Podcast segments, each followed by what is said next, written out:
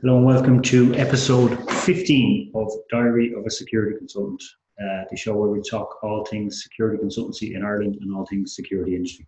Uh, we've been away a couple of weeks. This is our first show back in two weeks, and I am finally getting around to doing the third and final part in the arrest procedure for retail security operative series. So we're on to part three, which is the actual making of the arrest, which is probably the bit that most people came from in the first place. Um, we have been really busy, as you can see. We're out, out today, kind of more low profile today, but uh, we've been really busy and haven't got around to it. But we're finally getting around to this one. We've got our reasonable force one coming up next week. For today's one, we're going to finish off part two of our arrest procedure, which adds on to the uh, ACE going, which we did at the beginning. So if you remember in the last part, we were talking about preparation for an arrest and we've done all our preparations and we talked about our risk controls. And now we're actually going to talk about walking outside that door and stepping in front of a suspected shoplifter. Now, I say suspected shoplifter. I wouldn't be stepping in front of him if I just suspected him. I'd be 100% certain that this person has stolen something. But in the eyes of the law, until that person is convicted in court, they're suspected shoplifter. So I refer to them all the way through as the suspect. You know, you can refer to them as the, the offender, but for the purposes of, of this, I'll refer to them either as the suspect or the offender. Um, so where we were last week, I'll share a quick screen with you. We spoke about uh.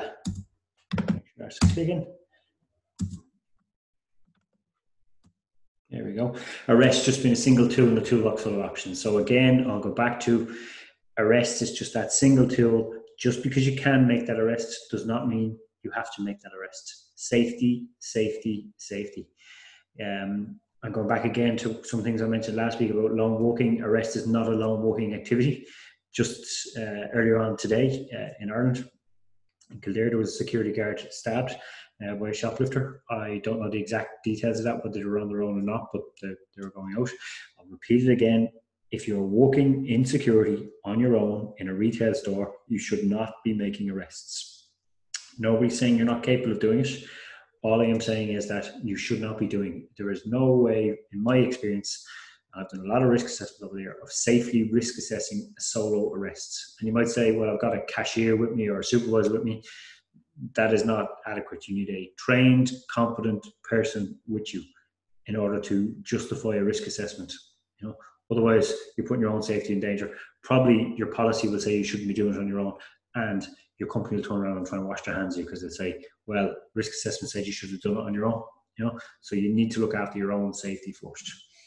But now, like we said, we've made a decision. We have our safety. We've done our dynamic risk assessment. We have our preparation, and we're actually going to walk outside and step in front of this shoplifter. And it's a big step. I remember my first one. I had all the words rehearsed in my head, and everything was going well. I was like 17, 18, working in a small toy shop. Guy stole a video game had it rehearsed, everything was in my head, knew my lines, knew where I wanted to stand, where I wanted to step.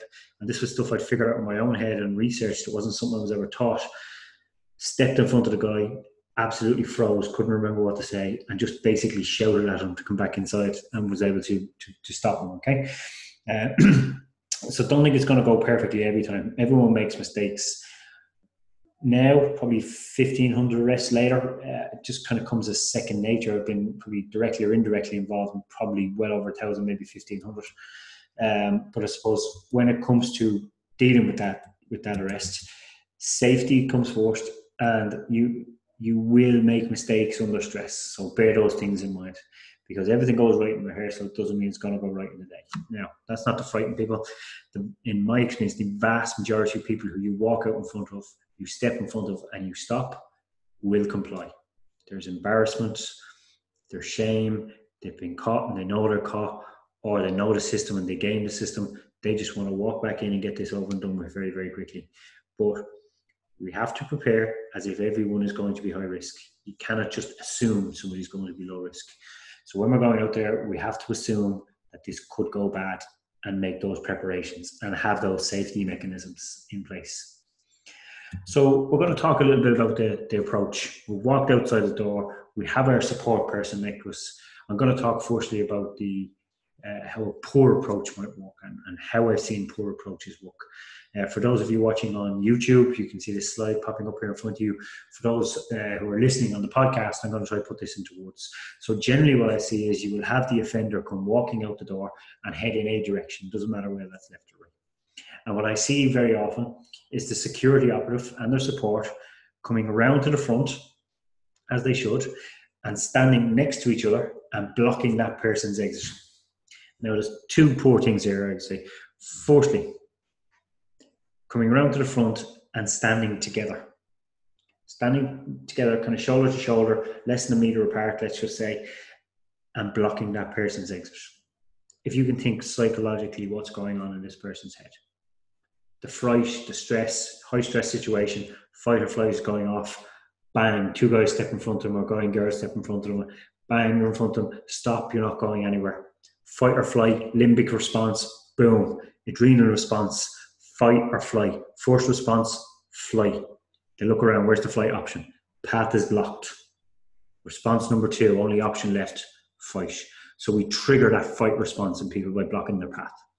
Option number two, or problem number two, after we've blocked their path, we then both stand directly in front of them, making it nice and easy for a person to attack both of us at the same time. So our support is effectively useless with just two people being attacked. It can get even worse than that, in that I've seen the offender walking directly out the door and the security staff coming up behind them and uh, approaching from the back and trying to stop them, which is a definite trigger when they turn around, see open space in front of them to go for that, and it turns into a chase type situation with them having the, the advantage. So what we see here in the graphic, for those of you who are watching, is that the security operatives have walked around to the front and they're blocking this guy. And the problem with that, we walked around to the front, We've put the we've blocked the guy's route, so he has no flight option. All he has is a fight option. Talking about our risks and our preparations from last week, if the guy does become aggressive, if the guy has friends, if the guy has a weapon, we've now put the person and potentially their friends between the security operatives and the safety of their store. We now have to get back through this guy or around this guy to get back, which is a huge issue visually then also by stepping around to the front and, and, and, blocking this guy's exit is potentially we've put ourselves in the sandwich. We can see the guy in front of us, but we can't see what's behind us. Neither of us, because we're both facing the person. So that's a poor approach or some risks associated with the approach. We'll talk now a little bit about well, what would be a better approach. So the same principle, again, for those of you watching on YouTube, you will see this graphic. For those of you listening on the podcast, I'm going to try to do a good job of explaining it. So the person walks out the door, they step out that door. The security staff and their support comes out behind. They take a wide angle, they come around and they step to the front.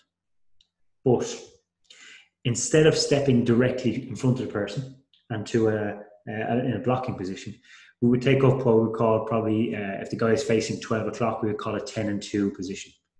So the lead person is at the person's 2 o'clock the support person at the 10 o'clock position or vice versa. And what we're looking to create is this triangle with the, the suspect or the offender at the point of the triangle and the two lower uh, limbs off in a V shape facing in front of them. So what have we done here? One, we split the focus. Two, limbic response, fight or flight, they can at least see a flight option. Now, because we're in this V shape, we're not standing together. If the person chooses to flee, we show them a route down the middle, but that doesn't mean we're going to allow them to take that route. If the person becomes violent, we may allow them to take that route. But it has that the offender or the suspect concentrating on the flight route. But if they choose to take that flight route, it's very simple to close that V in with a simple step and block that route, or to allow the person to leave if we choose. Also, because we're at that V position, I can watch my colleague's back and he can watch my back or she can watch my back. We've got a field of vision that covers each other. So we're covering each other's field of vision. If the person becomes violent, reaches for a weapon, or friends start to approach, because we're in that V shape, we've established that we can both find a secure route back to the point of safety without going through the offender. We can still maintain that arc around the offender.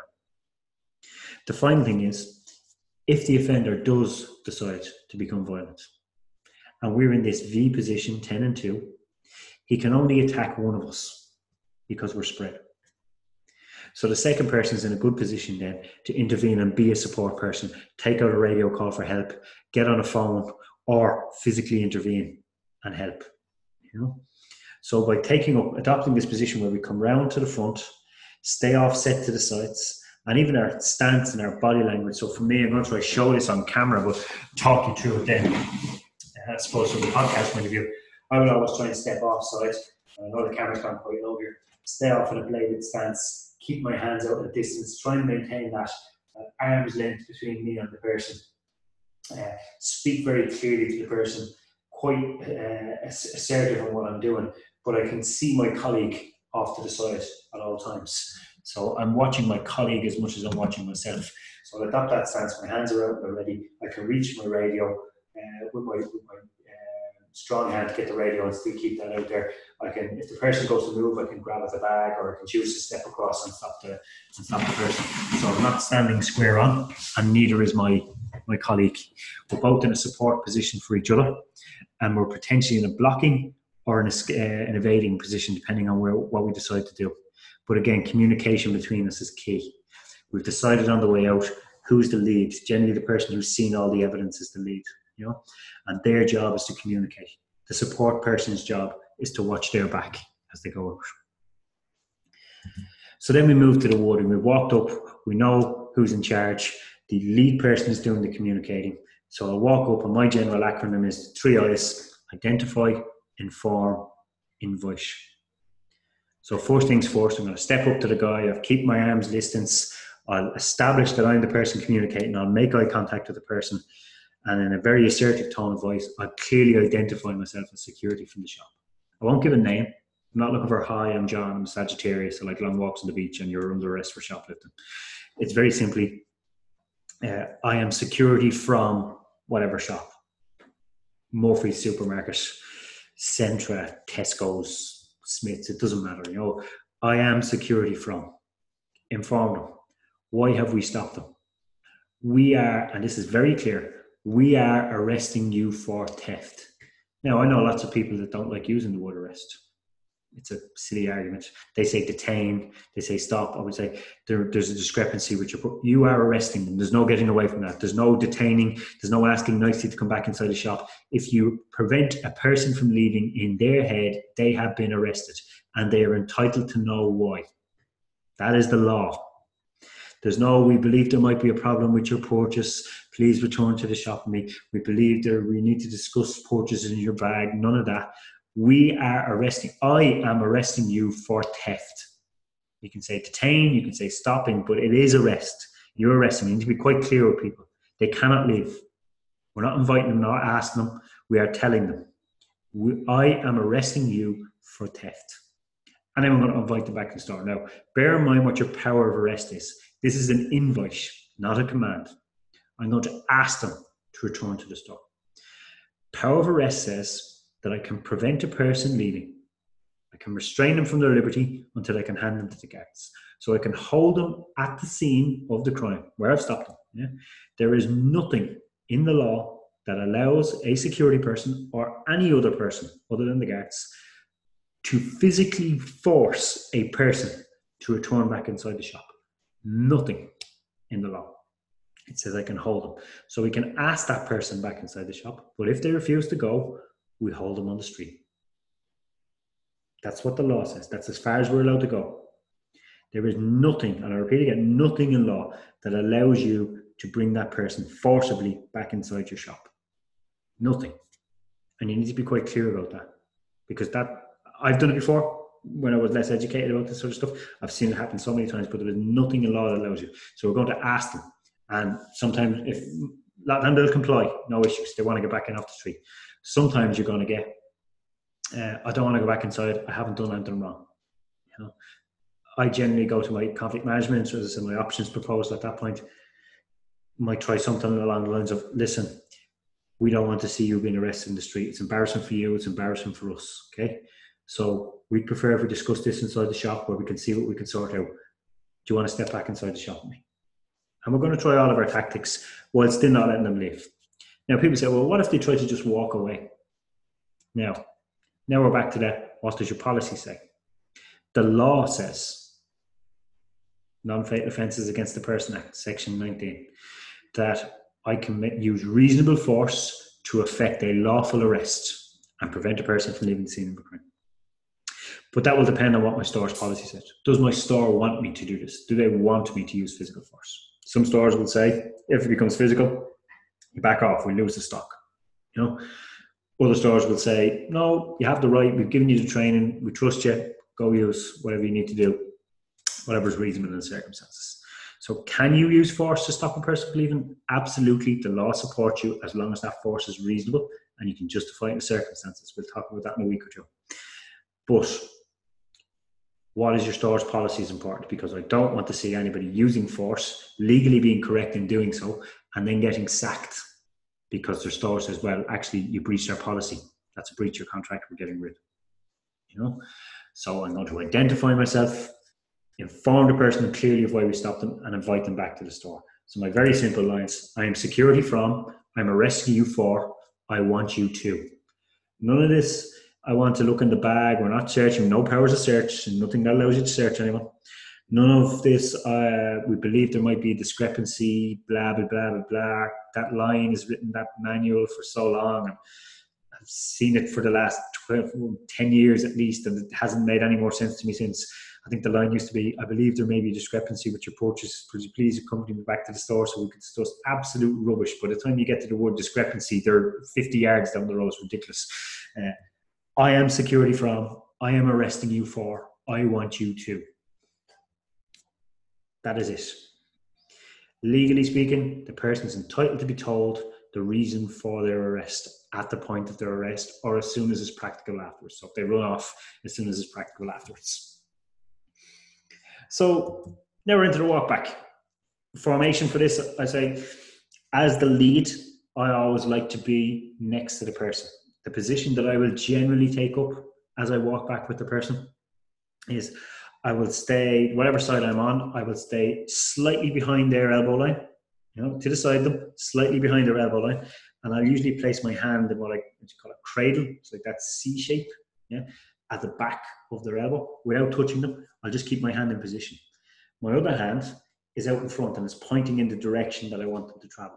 So I'm pointing them in the direction I want them to go and my hand is controlling their elbow. In case that elbow lashes out or swings at me, I want my hand in a position to, to control it. My support person, where I want them. Different people have different thoughts. Some people say you want them behind on the other side or her behind on the other side.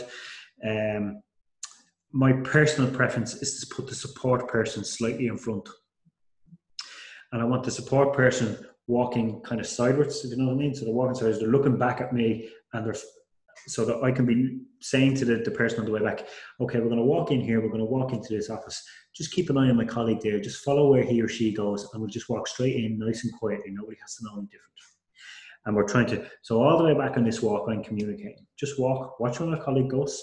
We'll all just keep nice and quiet about it. We'll walk back inside, nobody's touching it, and we'll go in the office. You know?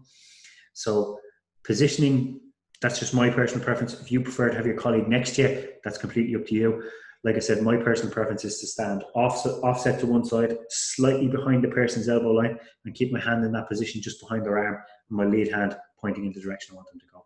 But all the way back, I'm communicating because they're probably talking, "Why are we going in here? I haven't done anything."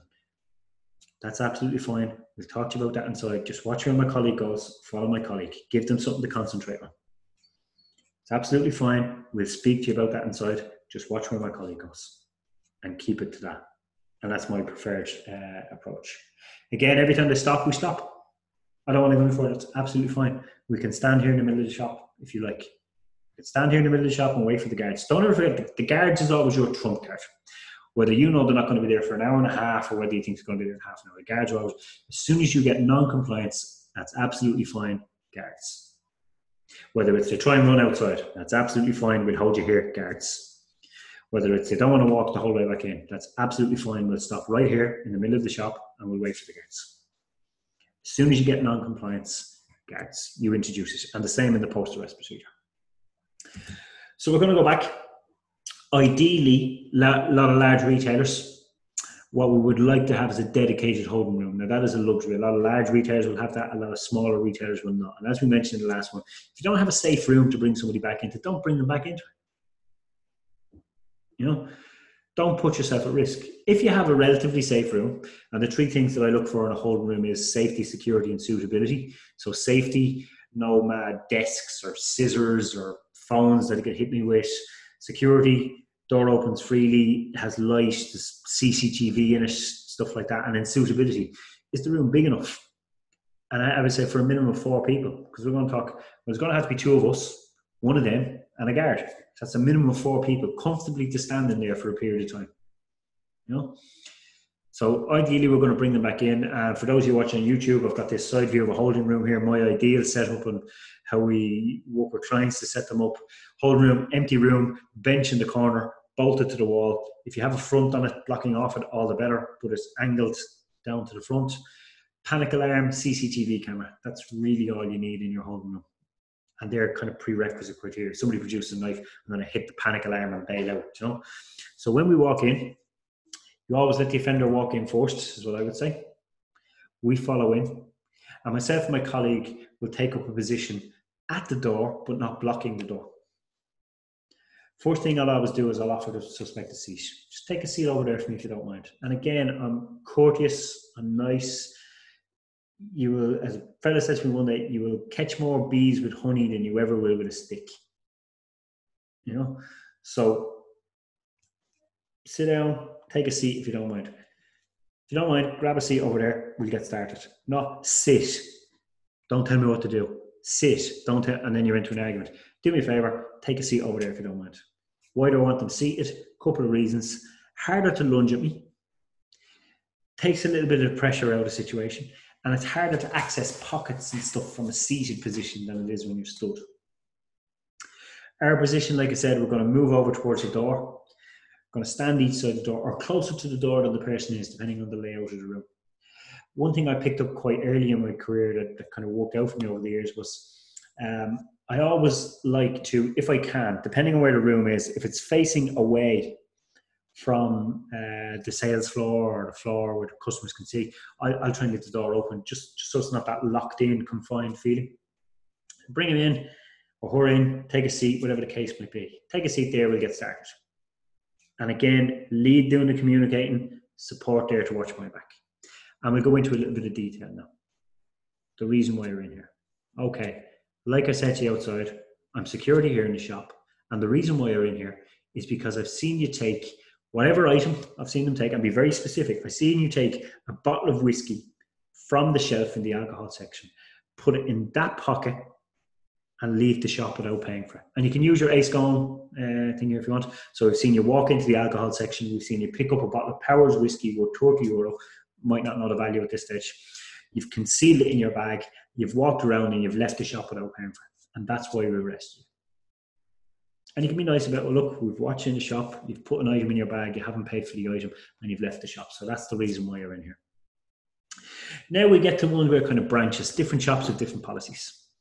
And the guards will have a different kind of outlook sometimes on this than I would, and some guards would and some guards wouldn't. Some people say it's better to say, look, you know the item's there, tell them to just leave it where it is, and the guard can find it on them when they get there. You know, so that's definite proof. You know, they still have it on it. And you're not asking them to reach into pockets or bags because you don't know what they're going to take out. And that's a very fair point. And if that's your policy, then absolutely go with that. The other uh, way of looking at that for retrieval is well, I want to get the goods back. Why? I want the goods out of their possession as quick as I can. So that if the person at some point does decide to become aggressive or violent or bolt, then at least we've got the goods back. That's not the end of the world. So if they're in a bag, I would say, okay, the goods are in that bag. Would you mind just leaving the bag over there, away from yourself? Just leave them in the bag. I'm going to leave the goods in the bag. You know? Or if they have it in inside a jacket, do it. Just take the jacket off, leave it over there if you don't mind. Now, search. We don't have the powers of search. Uh, very rarely, and I've done this in the past, would you ask for consent to a search, but I stay away from that if I can. I used to do that when I was younger. It's a silly, silly route to go down. You're just adding risk and danger in by searching people's possessions, I think, you know. Uh, so I'm going to try and retrieve the items. Okay, do me a favor, just leave the bag over there if you don't mind, out of harm's way. Nobody's touching it, and it's fine, you know. Details. Again, two trains of thought on this. Some people would say GDPR, you shouldn't be taking their details. If you do, you have to give them all the de- and you're right. You know, and you can do that. You know, you can just go, look, not taking their details, don't need their details. You know, because if the guards guards going to come get them and get their details from the guards, it's it's relevant, don't need to take it. Other people, and like myself, would probably say, okay, take out a notebook, let's get a few details. And people say GDPR. GDPR absolutely allows you to gather personal data for the purpose of law enforcement. It's, it's very clear. Uh, as long as you keep that data safe and you tell the person for what it's been used for. Okay, listen, I just need to get a couple of details from our report, and we're going to keep the. We need to keep a few details about the incident. Okay. So first of all, would you mind if I got your name off you, please? Not giving you my name. That's absolutely fine. You don't have to give me your name, and they don't. They don't have to give you any details. You don't have to give me your name, but unfortunately, I'm going to have to contact the guards now, and that's that's the route to go down. Uh, name, address, date of birth, nothing more. You know, if they have ID and they present it perfect, but I wouldn't go looking for it. If it's a, if it's a real name, fantastic. If it's a fake name, you have a name for your report, and the guard's going to give you a real name anyway. And then it comes to decision time. You know, now the law on arrest, like I said to you guys before, clearly says that once you arrest them, you should transfer them into the custody of a guard. That so completes the arrest. But there are exceptions to that. So, for example, uh, there might be health and safety concerns. The person might get aggressive or violent. There might be human rights concerns around the length of time that the guards are going to be coming under detention. Or there might be other pressing concerns, like a person has health issues, mental health issues, etc., etc., that you have to take into account. The person's age, stuff like that. You know, so the decision comes in. It'll be based on time of day, number of security, length of time waiting for the guards, the profile of the person, and obviously the value. And we're making a decision. But let's just say the decision in this case is to contact the guards. My general look on this is not for me to pull out a phone and call the guards. It's for to use some kind of a coded thing to manage or whatever. Take out my phone. Just going to ring and let the manager know about the incident. Hello, is that the manager's office? Yeah. Could you ask Mr. Brown to come to the security office, please? And the person on the other end of that phone knows that Mr. Brown is a call sign for call the guards, please. You know? And could you call me back and let me know when he's on the way? So they bring me back. Yeah, this is the office. Mr. Brown's on the way. Thanks very much. Off we go. I know now the guards are on the way. So we'll wait a little while. You can't ask questions because that's custody. There's a thing in Ireland that covers custody called judges' rules, and it's about questioning a suspect about a crime. And we have no authority to question a person unless they have been cautioned. They've been given the caution. You know, the police caution the police give, you know, you don't have to say anything out of our realm we don't intend to gather any evidence. We don't need to gather any evidence. We already have the evidence, so we don't need to question. Them. We just need to sit there, sit tight. And we might even, there's no point in lying. People say, oh, don't tell them the guards are on the way. They know the guards are on the way. What else are we sitting here for? So I would generally say, listen, guards are on the way. I just don't want to spike the adrenaline at the point of calling the guards. But I'll put them out, sit down and say, listen, fortunately in this case, we're going to have to contact the guards they'll be here in the next whatever the, the office person's told me 20 minutes half an hour yeah just got to sit tight till then and stay nice and relaxed and when they get there they'll decide what happens next okay and that's as far as we'll go now guards arrive guard walks in the door. First things first i'll always identify myself to the guard as the person in charge. How's it going guard? Tony here from security. I've arrested this person for stealing and this we've seen this person walk in whatever whatever. The guard will usually look for your details first as you're the victim of a crime or you're representing the victim of a crime. One thing I picked up very quickly uh, early on is that I always have a little post-it, a couple of little post-it notes inside my notebook, and I'll have my name, address, contact number on that, so I can just hand it to the guards rather than me saying it out in front of the, the suspect. Generally, I try to use the address and phone number for the shop rather than the uh, my own personal one if I can at all, or for the company or whatever the, the case might be. So the guard will take my details. They'll go and they'll take their details, the person's, the suspect's details, uh, and then they will decide what to do. And it's a guarded decision what to do. Sometimes the guards will arrest the person, bring them back to the station, and they'll go through the station bail process. Other times the guards will verify their ID, take out their radio, call back to make sure there's no outstanding warrants for them, and if they're happy that they have their name and address, they will bring them outside, release them, and summons them to court if they are going to go to court, or they may be eligible for the, for the adult caution scheme. Uh, as the person's leaving, I always get my what I call a removal of invitation. So as the person's leaving, I say, "Sorry, guys, just to let the Mr. Murphy or whatever the person's name is that you're no longer welcome inside the store. And if you enter the store again, you'll be treated as a trespasser. So the person now knows they're no longer welcome in the in the shop. Guard will then take them outside and off they'll go and, and release them. A couple of things that might be a little bit variable in there. Uh, gender is an important one. You know, uh, 94% of the Irish security industry is male. Uh, I think at the last statistic that I heard, 68% of people caught shoplifting are women, uh, convicted shoplifting are women. So there's a big gender difference. If we are a male shoplifter arresting a female, or a male security person uh, arresting a female shoplifter, or vice versa, uh, female security person arresting male, then general variables would suggest that our support colleagues should be the same gender as the person. Nothing in law that says that, just best practice. We're not doing it to protect the person, we're doing it to protect us. There can be no accusations, there can be no of physical assault or sexual assault or things that were said or done that were inappropriate. And if I'm a male security guard and I'm bringing out a female colleague, a manager, or supervisor to support me, you know, I'm not necessarily looking for them to physically support me. All I want them to do is stand there as a witness. And I want them as a witness, as a woman or a man, and the, the gender that they're there, is to be able to say that yes, I saw Tony, in this case, arrest this person, this woman, you know, and how he treated her was fine with me as a woman or as a man, as the case might be. And then when you go back to the holding room, we'd always make sure that the female member staff remains in the holding room until the guards get there. And again, that's a protection for us. You know, children, people under the age of eighteen, we have to bear in mind the uh, Children First Act. Uh, that you know children under the age of criminal responsibility, you're not going to be charged anyway. Uh, generally, I would deal with that by taking the stuff back off them outside the shop and not arresting in the first place, you know, uh, or deterrence if at all possible.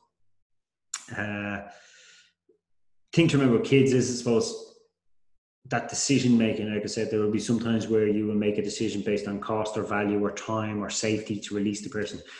Never, ever, ever do that with a kid. You always hand the kid over into the capable custody of somebody else preferably the, you know Gardaí, you know as it might be, or if it's a you know a time pressure or safety pressure to a parent or guardian to come collect them. And I have done that in the past, even though the law will say, you know, hand them over to a capable guard, you know, that's you have to transfer custody to the guards to, to finish off this arrest properly. You know, there will be circumstances where you've got a 13, 14, 12 year old kid, you know, who you've had to bring back in because they wouldn't give you the stuff back.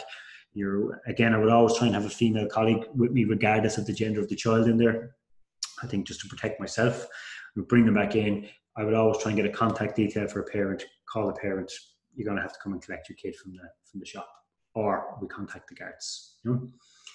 uh, children are vulnerable adults with additional needs, uh, special needs, learning difficulties, mental health difficulties, stuff like that. Again, treat it with an extra little bit of caution. I'll try not to arrest. Treat it as a support. It's a healthcare issue rather than, a, excuse me, rather than a um, a crime issue in most cases. Uh, it's more of an education issue. This and you can't bring this outside the shop, etc., etc. And you deal with it like that, but you certainly wouldn't be arresting. Uh, and in groups, um, I suppose we have more than one shoplifter. One, if it's one person brings stuff out and the other person's with them, the other person, I suppose it's very difficult to prove they committed a crime. I would always stop the person who has taken stuff. The other person doesn't necessarily have to come back inside. Uh, we're not arresting that other person. Uh, on the other side of things, my general thing with groups is if there's any more than two, I won't arrest in general. I'll retrieve the stuff, certainly I'll use deterrence, I'll retrieve stuff outside, get a recovery, whatever the case might be, but I won't bring them back inside the shop. Worst case scenario, hold them, try and hold them on the street. You bear in mind, if there's two of them, these three of us, I'd be very lucky to have three capable people. Never mind three security if there and we're tying up three people now from this shop for the next X amount of time. If there's three of them, it needs four of us, and that's almost impossible. And think of where we're going to bring them. How many rooms do you have in your premises or in your shop that can safely hold three to four, say two of them and three of us, five, six people with the guards? You know, gets very tight. So would either retrieve the stuff outside or hold them outside on the street for the guards, depending on the on the circumstance. So finally, we're coming back in again. Uh, we've got to look at our CCTV protocols. I would always say get the stuff downloaded as quick as you can, get it signed, sealed, get your GDPR conditions attached, uh, and then hand it into evidence, whether that's to the guard or into a secure place as quick as you can. You're going to sit down, you're going to use the notes that you took in your notebook, that's the value of your contemporaneous notes to compile your incident report and then preserve any evidence depending on what the guards want. Sometimes the guards will take away the evidence, sometimes they tell you put it back into stock, and sometimes they will tell you, look, hold that evidence for court, you know, depending on what it is. But make sure that you keep that because it'd be it'd be an absolute waste of time to get all the hard work, the approach, the waiting, the time that you spend waiting on the guards, and then lose a court case because you've lost a piece of evidence, made a mistake in your report, or you haven't provided the CCTV. So, in general, that was a very, very quick overview of the final stage of the arrest procedure. What actually happens when you go out and stop the person? I hope you found the series informative. Uh, if you have any questions on it, feel free to uh, send them in. Uh, this week later on, we have another video coming out just to catch up on what I've been doing. And then next week is going to be our reasonable force webinar, uh, which is talking about the principles of reasonable force. Similar format and similar layout to this, should take about an hour. Uh, so if you have any questions on the arrest procedure, agree, disagree, have any comments, feel free to get in touch as always. Otherwise, thank you very much for listening. I appreciate it. I know the series itself has been an hour and a half at this stage, probably. So thank you very much for everyone that's read in, sent in the comments, asked questions and stuff like that. If that you want me to cover on this area in the in the in more detail, please feel free to get in touch. Till next week, thank you very much for everything, and I'll see you guys next week on the next week's video.